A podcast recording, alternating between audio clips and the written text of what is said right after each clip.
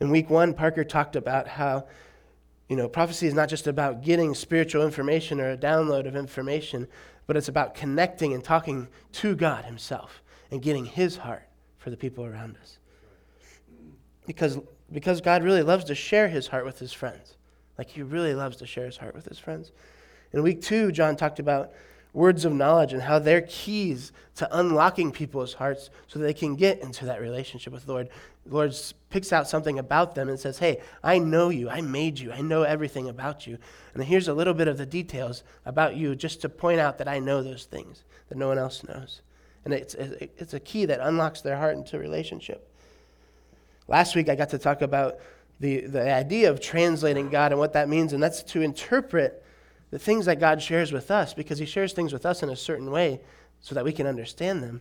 But when we share those with other people, they may not understand the way that we hear God.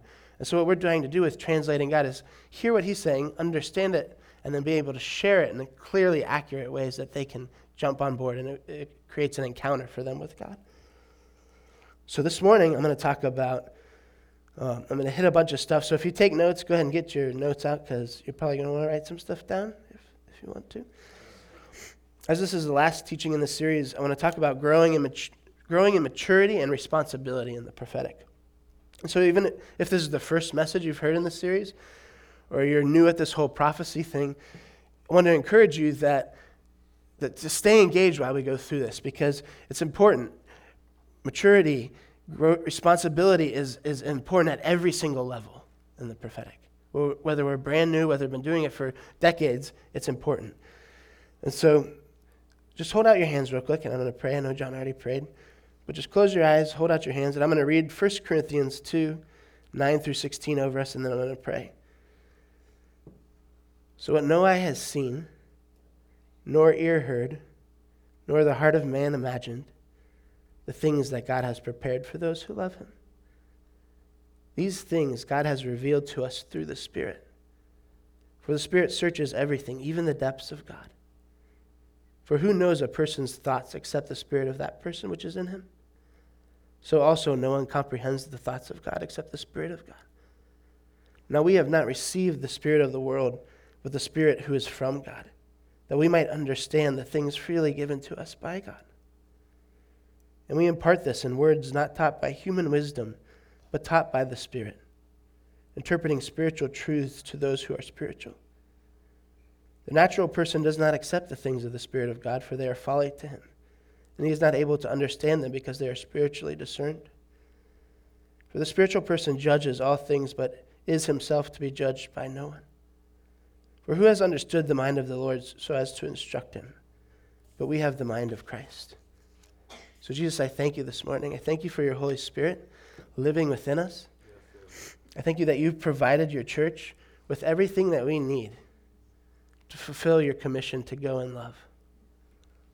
I thank you that these gifts of the Holy Spirit are readily available to anyone and all who might respond to that invitation.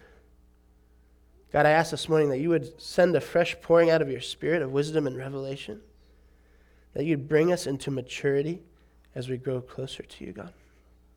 I ask that we may step up in our commission to do our job of not only operating in these gifts, but spending more of our days training, equipping, and sending out our brothers and sisters in deeper relationship with you, God. And the knowledge and power of these Holy Spirit things as well. For your name's sake, amen.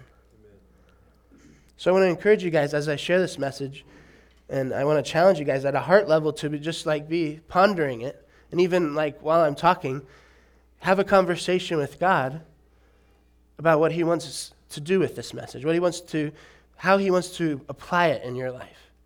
What can you do to take action to, to own this kind of stuff? The prophetic is all about relationship and conversation with God, like we've talked about so much. And it's mostly really centered on the testimony of Jesus in the past and the present and the future. It's mostly about Jesus. I mean, it's all pointing to Jesus and how who he is intersects with our lives in the past and the present and in the future. And so that's what we're, we're doing. We're talking with God about what He wants to do and how He wants to touch people's lives. And then we want to bring them into an encounter of that good news. The first area that I want to talk about this morning is an area that's important to all of us, whether we're brand new, just learning prophecy, or if we've been doing it for decades. And it's the area of discernment. We're, we're spiritual beings, and it's easy for us to pick up on things in the spiritual realm around us. And inside others, because they too are spiritual beings. We have like a beacon, like an antenna up, and we can, we can sense what's going on in the, in the atmosphere around us. And when we do this, it's called discernment. And humanity is actually hardwired for discernment. We've been created with this ability that's inside of us. We're born with intuition. God created us with the ability to discern each other's motives, hearts, gifts, talents, and skills. And as we pray, it's like it's easy to discern what certain things are going on in people's lives or the things that we're praying about, certain details. And it's a wonderful ability that God made us with, and it's a relational tool, but discernment itself is not a substitute for relationship. Discernment's not a substitute for relationship. And I've come to believe that a lot of words given by prophetic people are really just discernment. They're nothing more than that because the giver of the word hasn't actually taken the time to connect with God's heart and understand what God thinks about that situation. It takes connection, it takes intention to do that kind of stuff, to, to press into what God thinks about things. Anyone can discern something if he or she listens up for a moment, but only born again believers can constantly pursue the heart of God in the matter.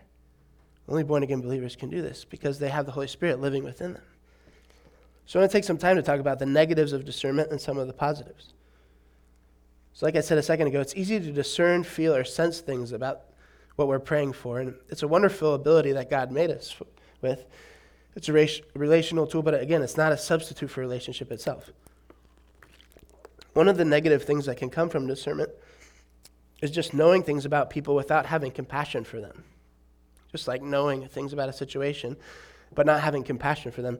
And one of the things that we can be tempted to do is skip relationship and skip that step of relationship and skip developing love and connection. And when we do that, we can fall into two, t- two traps that the enemy will lay for us. One is that we can create false intimacy and false intimacy, by using discernment, can lead to things like um, control or manipulation. And so that's one trap that the enemy can use. The other one is creating judgments. We can discern things and create judgments in our hearts about people that the things about discernment.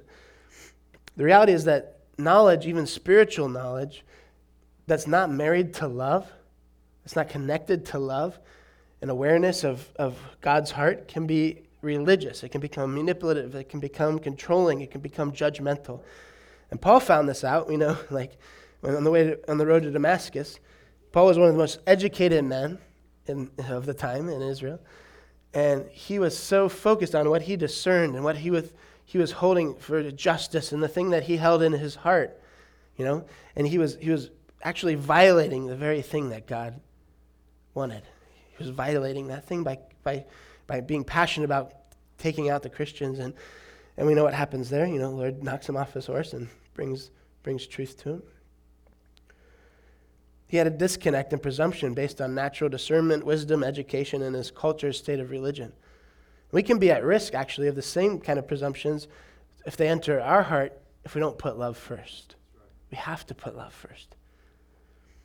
We can't keep our perspective if it's only based on what we discern with our natural mind. We have to get God's mind about it. So, who knows the, the worship mob collaboration group? Who's heard of them? They like do YouTube stuff. They're really awesome. Check them out. One of the things that they do besides worship are these TED Talk style teachings called God Talks. One of my favorite God Talks is from a guy named Devin Christensen.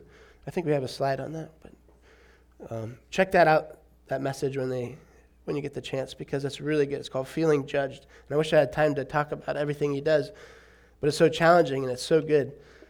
One of the things that he, he talks about is he references Matthew 7 when Jesus is talking about judgments. And we've probably all heard this, this verse, you know. You got to take the log out of your own eye before you can deal with the speck in your brother's eye or your friend's eye. So what does that mean? That's, that means like we have to get rid of that which is what, what, what's inside of us before we can actually help what's in our, in our brother and our friends. It's a spiritual metaphor, but it's actually also a spiritual reality. And I want to give, give you guys a little example of this. Spike, John, will you come up here? When a judgment's formed in our heart against someone, the, the judgment actually does something. So, yeah. So, when we discern something and we create a judgment in our heart without asking God, it does something. So, let's say John is my friend, and he is. But let's say I don't know him very well.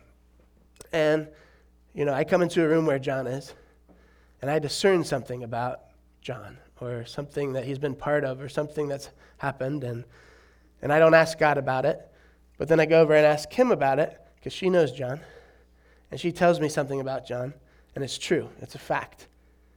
And so that thing that I discerned was true, but I didn't ask God about it, and I didn't ask John about it. So what happens? It actually creates a log between us. Now, let's say I do know John, he is my friend, and I want to go talk to John and have a connection with him, but there's something between us now. And I can make another judgment based on this thing that, that's actually my judgment in the first place, not something that he's done, but something that I'm holding onto in the spirit and he doesn't even know about, and it's actually creating this distance between us, and it's actually pushing. So as I come closer to him, you know, it pushes him further away from me. Now, let's say I make another judgment based on that because he's pushing away, I create even more distance between us. You understand? And so I think, oh man, he's just avoiding me because of that thing I discerned before, but actually, again, it has nothing to do with that. It's actually the spiritual thing that I've created here with my judgments. And so if I like get a, a word of knowledge or a word of wisdom and I want to share it with John, well, he's actually going to avoid me as I come closer to him. Like he's going to, as I like, I got my arm out. This is just like he's going to avoid me, right? Because this thing is between us. And so what I got to do is I got to repent. I have to come before the Lord and say, "Hey, God, I didn't hold your heart in this. I didn't ask you. And then I have to repent to him and ask for forgiveness from John. And then if he forgives me and we can create love again, then the Lord can take that log out between us, and then I can come alongside him as the Lord deals with the speck in his eye. And I can encourage him. And, and thanks, John. Yeah, so, so hopefully that makes sense. That, so we want to get rid of these judgments that we make off of our discernments that, that are not the heart of God, even if they're right. Discernment, right or wrong, never allows us to make judgments in our hearts. If we do this, we've actually taken God off the judgment seat and tried to place ourselves upon it. We've taken God off and we try to put ourselves upon it, and that's, that's bad news. We don't want to do that. If, if we want to grow in the prophetic, we cannot make ungodly assumptions or judgments, even if they're true, even if they're based on facts. We must release those judgments that we, and release any judgments that we're even currently holding on to, even right now. We must go before the Lord for making these judgments and repent and ask God for His view on these things, His heart, to connect us in love with Him and love for those people. In Jesus' name, we break those judgments even right now. We have to understand that discernment by itself doesn't necessarily build up others. Discernment itself doesn't necessarily build up others. Let's say that I can discern an acquaintance struggle with lying about something that's maybe not personal to me, but, but I can see this thing and I, I sense that they're lying. If I call it out just because I see it and because it could be dangerous, but I don't offer a process of healing or restoration or help, have I just reinforced the shame culture that, that, they were, that made them lie in the first place or developed that lying habit in the first place? Or have I actually made them change? Probably not. Discernment without going to the Father's heart can actually work like the worst, witchcraft that we deal with. Like it, it can actually work, can cause people to become political, manipulative, and divisive. So we're not called to discern evil as a goal. We're called to discern God's heart, His intentions for people. That means you might actually see evil, but it's for what the Lord wants to do in that place, what He wants to replace that with, how He wants to come in.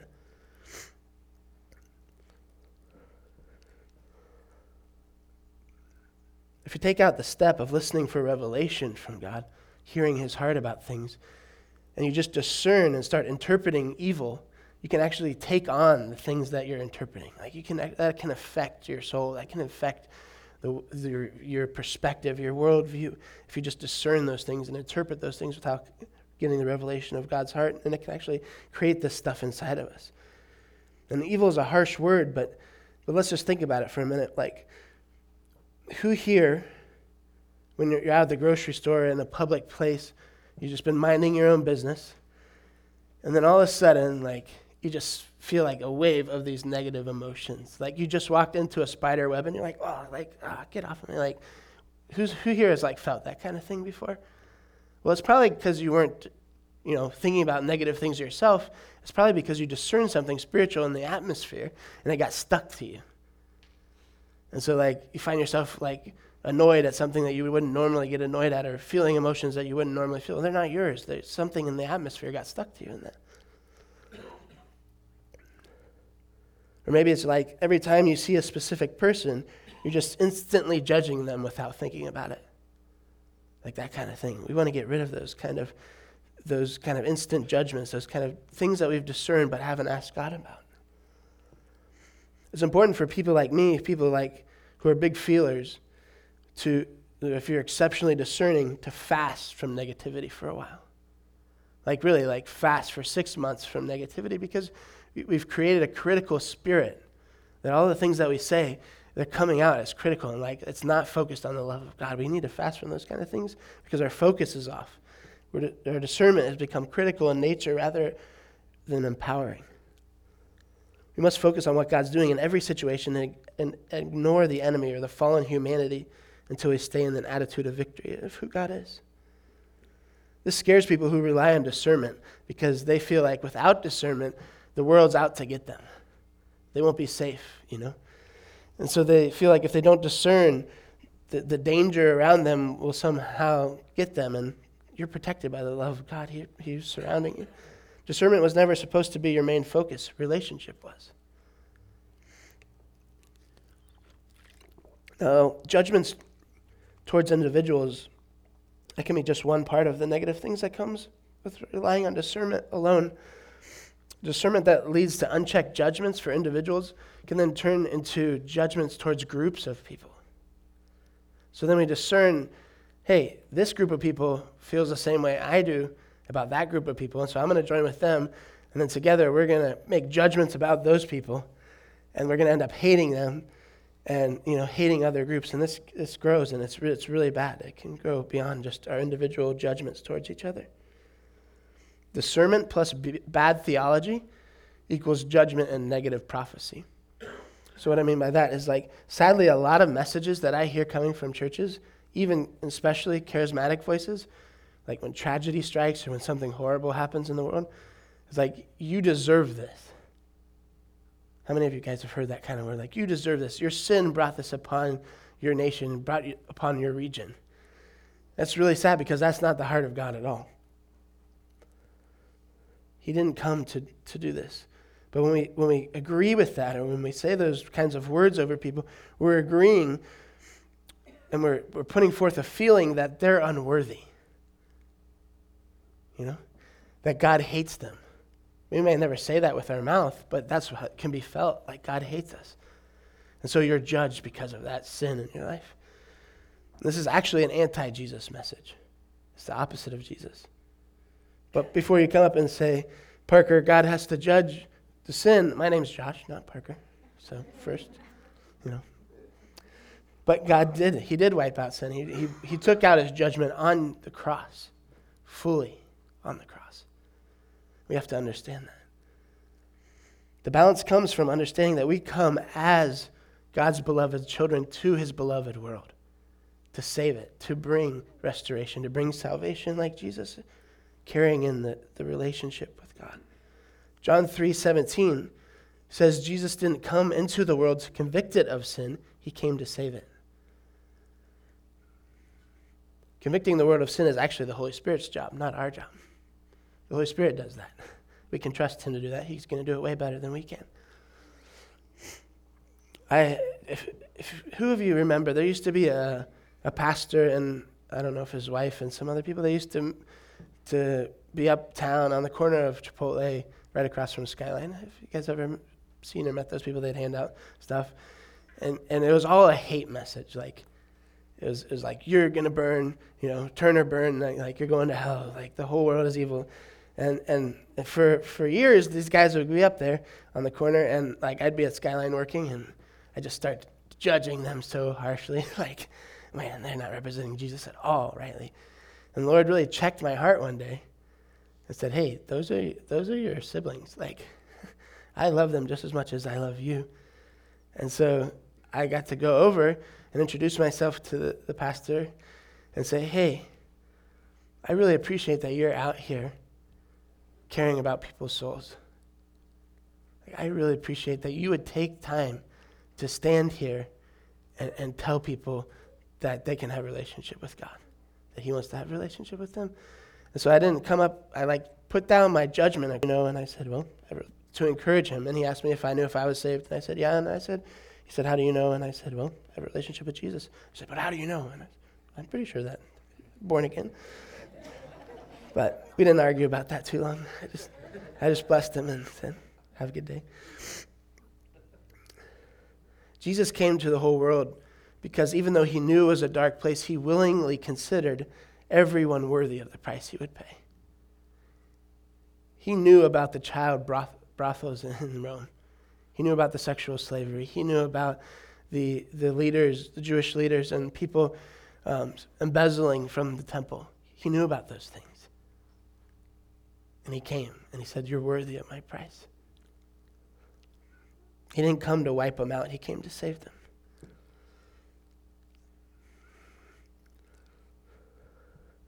He never would have died on the cross if, if he carried the same theology some of us carry today. We have this mindset that, like, the bad guy needs to die in our time. Like, the bad guy needs to die in our time. He has to, God has to wipe out these things. And it's like the, the, the narrative, the justice narrative, the American mentality that we deserve a happy ending. And that means the bad guy has to die or has to, to be wiped out, has infiltrated our theology. And we, need, we begin to objectify humanity as God's enemies and objects of God's wrath. But that's not what God holds on to. He said, My, my object of wrath was sin, not the person, and I died to save them. I bring them out of that. Shawn Bolz talks all, all the time about negative judgments towards LA where he lives. And he says, you know, if you've ever heard those words like, God destroyed Sodom and Gomorrah, then God has to wipe out Hollywood. If you've heard those kind of words. And Shawn's like, really? I thought God took his judgment out on sin through the cross. Was that not good enough? Like, it's good enough. Paul had to write to the Ephesians about this. He said, For our struggle is not against flesh and blood, it's against rulers, against the authorities, principalities, the, the powers of the air, spiritual forces in heavenly realms. It's clearly defined as a war against demonic forces and false authority. Not humanity. We're not at war with humanity. Jesus had to explain this to his disciples time and time again. This is not the way my kingdom works. My kingdom's different. It's not a temporary resolution, it brings full justice in ways that you don't understand. We know that the, the world in its current state is dark. We don't need to like discern something. We can just look out our window and see that. We can see that things are happening. We can turn on the TV and see that things are happening. But God doesn't have to add his power to crush what's already headed for destruction. God doesn't need to add his power to that. It's already headed that way. And so we, we come as ambassadors of heaven and say, hey, there's a better way. We want to transform the places that we're around and the spheres of influence that we have. He's asking us to partner with his redemption and hope.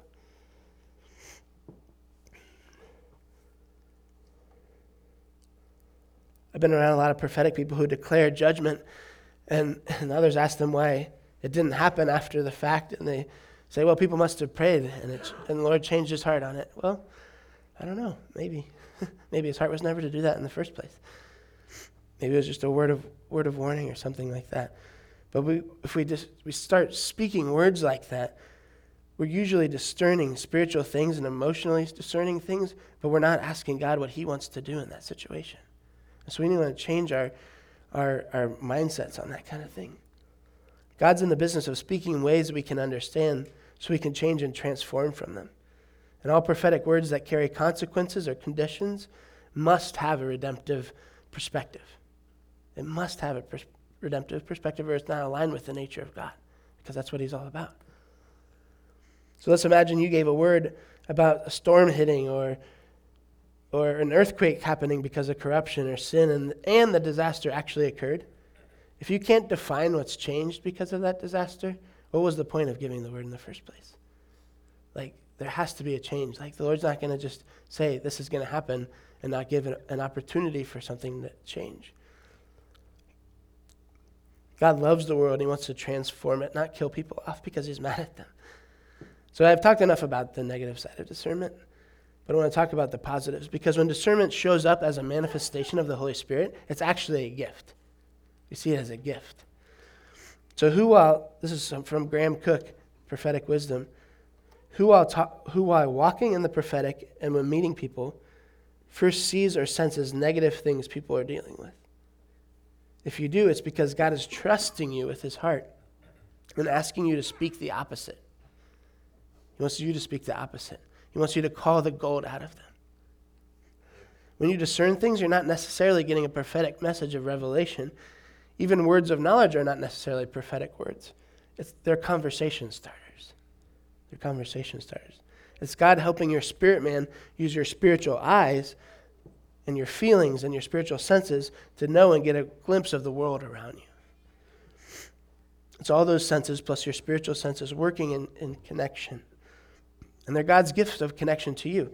God wants you to take what you dis- God wants you to take what you discern and bring it before Him and say, What do you want to do with these things, God? How do you, what's your plan? Then He can reveal His heart to us. Then He can reveal His thoughts about it and his ways about it. Discernment is an invitation to get revelation from God. Connect with God first and allow discernment to be a door for spiritual revelation that goes beyond your thoughts, feelings, opinions, and current faith level. Ask God what can be. What can be in this situation? If you entered in this situation, what would happen, God? And begin to speak those words over people's lives. God wants to reveal discernment as a gift from the Spirit. Again, faith doesn't deny a problem's existence, it denies it a place of influence. Bill Johnson says that. Holiness is not sinlessness, it's the ability to see what's worth protecting and then say no to sin to protect our yes to love. And so what, we, what we're seeing is saying, we're coming along people and saying, hey, this is what's worth protecting. This is what's worth protecting in your life. This is what's going to bring more of the love of God into you. If you're, if you're walking over there, it's not, it's not protecting that. So pr- let's get back, get back on track. Let's protect these things. We can encourage people. We become models and spokesmen, pointing out how to get more connected to God's love through the gift of discernment. Because perfect love casts out fear. So many people are walking in fear. But we want to introduce them to perfect love where there's no fear. That's one of the most freeing things when we're, when we're introduced to perfect love. That's one of the things we get to carry with us when we get to talk to people, when we give them prophetic words. It's one of the most beautiful parts about embracing Christ, that he delivers us from the fear of having to reap what we've sown. That doesn't mean there's no consequences for our choices, but it means he stops vicious cycles in our lives when we repent and return to Him. He cancels out the, the order of inheriting bad mojo from the fruit of our choices. It's like the story of the prodigal son. God is waiting for us to return. He's waiting to bless us. He wants to bless us. He doesn't want us to reap more bad consequences from the mistakes in our lives. He wants us to learn how to step past discernment. And so that's where we're going. We're all headed in this place, stepping past discernment. Isaiah 11, 2 to 3 says, The Spirit of the Lord will rest upon him. And he's talking about Jesus. It's a prophetic declaration about Jesus. But it's also talking about us because we're in Jesus. So when we read this, we can, we can read this for ourselves as well. The Spirit of the Lord will rest upon us. The Spirit will give, give us wisdom and understanding guidance, counsel, and power. The Spirit will teach us knowledge and to respect the all of the Lord. The King, his princes, his children, his brothers and sisters will gladly delight in obeying the Lord. He will not judge, we will not judge by the way things look, appearance or visions of the eyes, or decide by what we hear from man. We're stepping past discernment. We're called to discern both good and bad things and bring the Father's report. As believers, we can discern a lot of things like the motives of people's hearts, bad politics, unhealthy patterns in all areas of life, in all spheres of life. Our opinion and our perspective can be influenced by the news, by the media that we watch, by social media, by our friends, by popular opinion, all of which can, can make our discernment more acute and possibly biased. But God wants to step past that. He wants to take us into His heart. We're called to discern the Father's heart, not just black and white things, not just truth amongst lies. Sometimes, if we just hold on to those truth, truth without God's heart, those facts without God's heart, we can end up bringing damage to the very relationships that God was calling us to, to bring healing to, to build up. If we don't go past our discernment, we, it can become very limiting and isolating. In fact, the enemy wants to overload us with discernment so that it drives us mad. It's something that the enemy does time and time again to prophetic, really prophetic people he tries to like bring all of the negative stuff and like just unload it on us every day and, and to drive us mad, to bring a spirit of insanity. And, and it's just like, it's the weight of the world and like rejection or perceived rejection that the enemy hits us with time and time again. He wants to isolate prophetic people. If you've, if you've walked in the prophetic and you feel like you've been isolated, that's the, that's the lie from the enemy. That's what he wants to do to you. But you're made for a relationship, and we need you in the body. The enemy can twist scripture and say, because in the Old Testament the prophets were loners, that's what pro- prophets look like now. And so you got to be like isolated and off by yourself because no one's going to listen to your words because they're too harsh. That's a lie from the enemy. So we want to step past discernment, and that be, means we begin to see through God's eyes and connect to love and get a bigger picture than we currently have. We're not bound to a cause.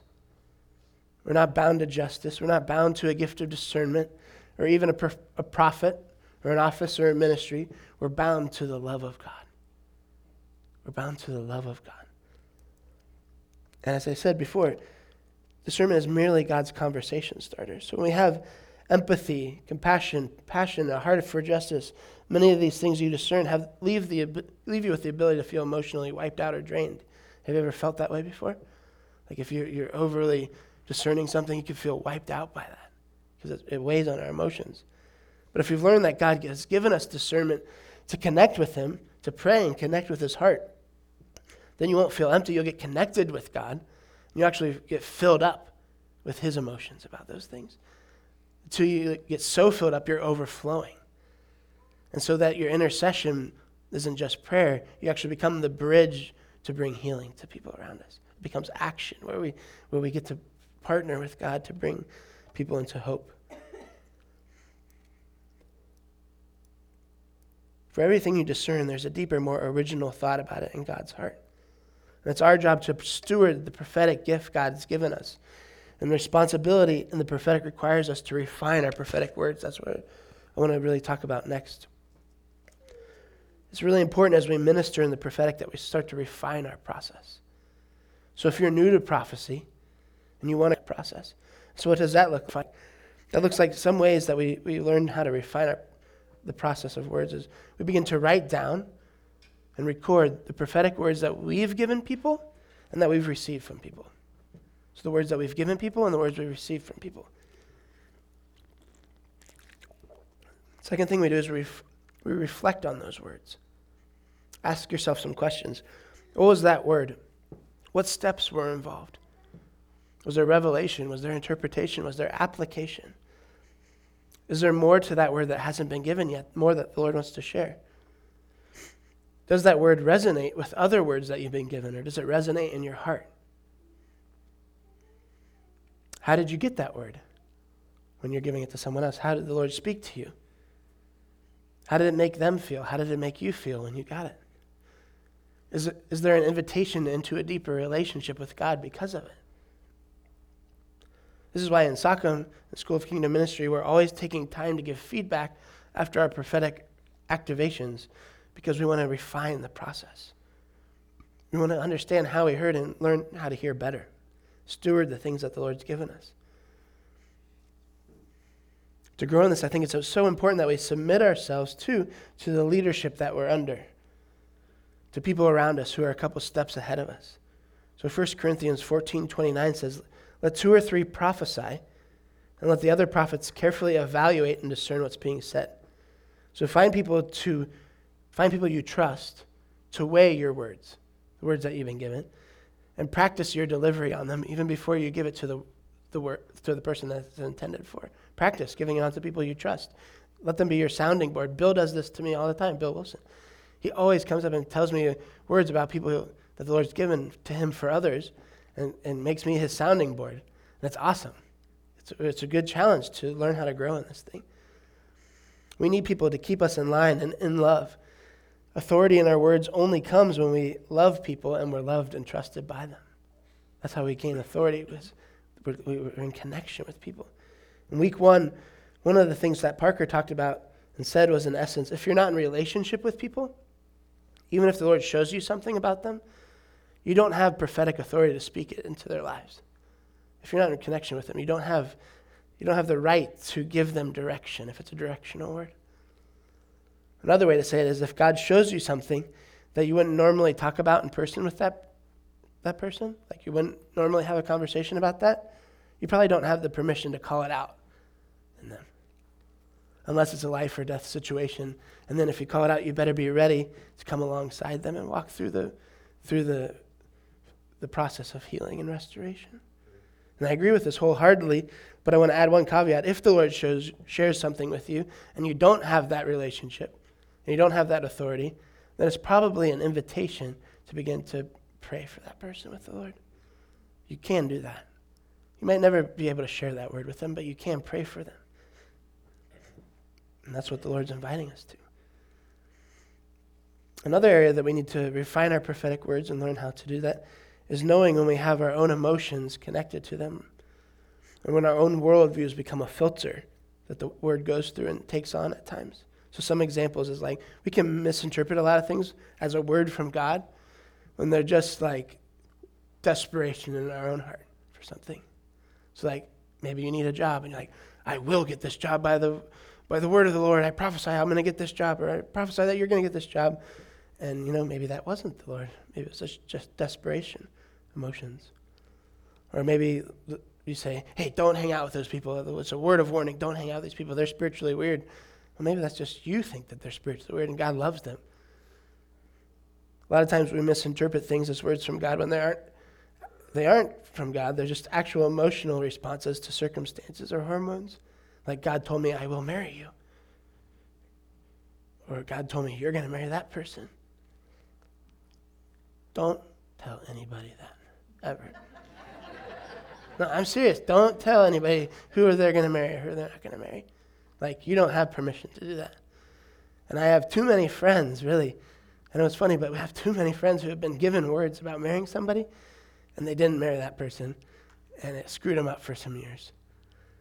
And so, like, let's not do that because it's it's dangerous. Like, if you if you tell somebody that, and like you're gonna marry this person, and that person wants to marry that person, but that other person doesn't want to marry that person, that's not the heart of God. He's not gonna violate their free will. So we got to be careful when we give those kind of words. God loves and cherishes free will. He's not going to give a person a word that's going to violate their free will. Lastly, to learn to refine our words, we should regularly give words and get feedback and track our words. So, this is something that Shawn Bolz talks about all the time. That Mike Bickle from Kansas City um, encouraged him and challenged him to do. It was this idea of tracking his words. So, when he'd give a word, any kind of prophetic word, always he would say, Hey, let me give you my, my contact information. Let me get your contact information. And I want to follow up with you in a month in three months, in, in, in six months, and in a year, in two years, and three years, and see if that word actually happened. Track your words. Did that word come to, was a true word? Was it from the Lord? And if it wasn't, He took the time and said, Hey, I didn't hear right. It wasn't on you, it was on me. I didn't hear right. And so we got to learn how to do the same thing. I really want to challenge us to do that same kind of thing. Track our words, track our healings as well. If we pray for healing for somebody and it, like it, they get healed or they get healed 90% of the way, let's follow up with them in a month. Let's follow up with them in three months. Let's follow up with a year. Did that healing still take? And if not, say, hey, I'm sorry. I don't know why, but if you'll let me, I'll pray with you again. Prophetic words, the things that the Lord's speaking to you, if you trust me, I want to come alongside you again. And so let's track our words. Lastly, I just want to go really quick, uh, talk about moving forward, growing in maturity and authority and the prophetic. So, growing in maturity looks like refinement. We just talked about that. It looks like having a teachable heart. That means learning from others, being able to learn from those people around us who who have a little bit more history, to learn from teachers, to learn from, from, from trustable sources. It also means having accountability and the ability to take critique in our words, to get feedback in our words without getting offended. It means giving ourselves time to rest. If we don't rest, you know, we can get all sorts of things can happen. Fear can come in. Temptation can come in. Burnout can happen. So we got to take time to rest. Lord told, told Elijah to rest. We want to learn how to listen for the still small voice. The Lord speaks to us in a lot of ways, and we can get really used to that. And He might speak in a different way, and we might be too focused on listening for the other ways that we don't hear the change, the subtle change, or the still small voice. We want to learn how to do that. If you want to grow in authority, to speak powerful words, you got to grow in love. You got to grow in love for Jesus and, the, and for people around us. You Got to overflow with love. Always be encouraging and building others up, even if you're not giving them words. Even if you're not giving them prophetic words, just be an encourager. Just build people up. Set yourself to do that. Set yourself to serve people. Learn the difference between Holy Spirit wrapped encouragement and God words. What is the difference between those? Holy Spirit wrapped encouragement is encouragement that the Holy Spirit comes upon and empowers, and it's, it's uplifting, and it, it is. It builds people up. And it's, it's really special. It's really powerful. And it can speak to people's hearts. God's words is like God takes over my mouth, and He's speaking through it. There's a difference between those two things. And so we're going to learn the difference between those two things and see more of those and ask the Lord for more. Want to learn the difference between foretelling words, words that speak what will happen, foretelling, and forthtelling words, words that declare what God wants to do, words that declare what He's making available to them right now. So there's a difference between those two things, and we can learn them. Commit to come alongside others and discipling others in the prophetic and training and encouraging others to prophesy on deeper levels. That's what we want to do. So, worship band, go ahead and come on up.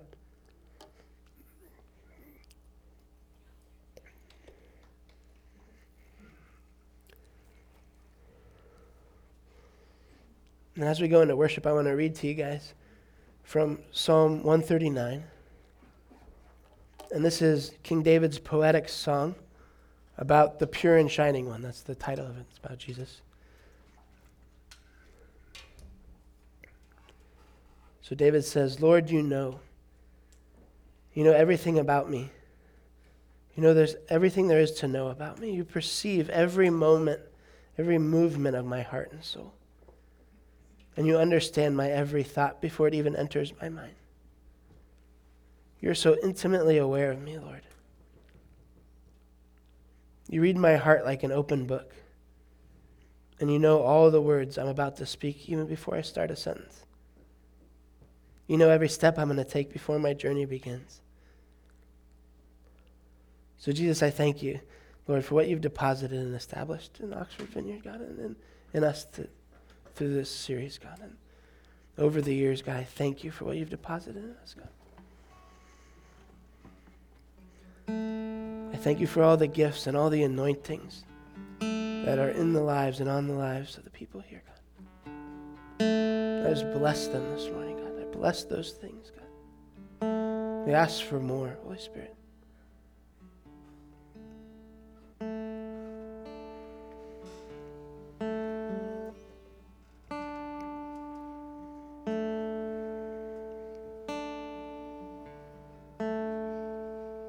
Thank you for the hundreds and thousands of people that you've touched through this body. And I thank you for the, the other corporate bodies around Oxford, God. I just ask that you'd pour out your spirit afresh upon them, even this morning. God, I ask that we wouldn't shy away from your calling, God, in our lives. God, that you would grow us up in maturity, God, these things, in relationship with you. You would increase our capacity, God.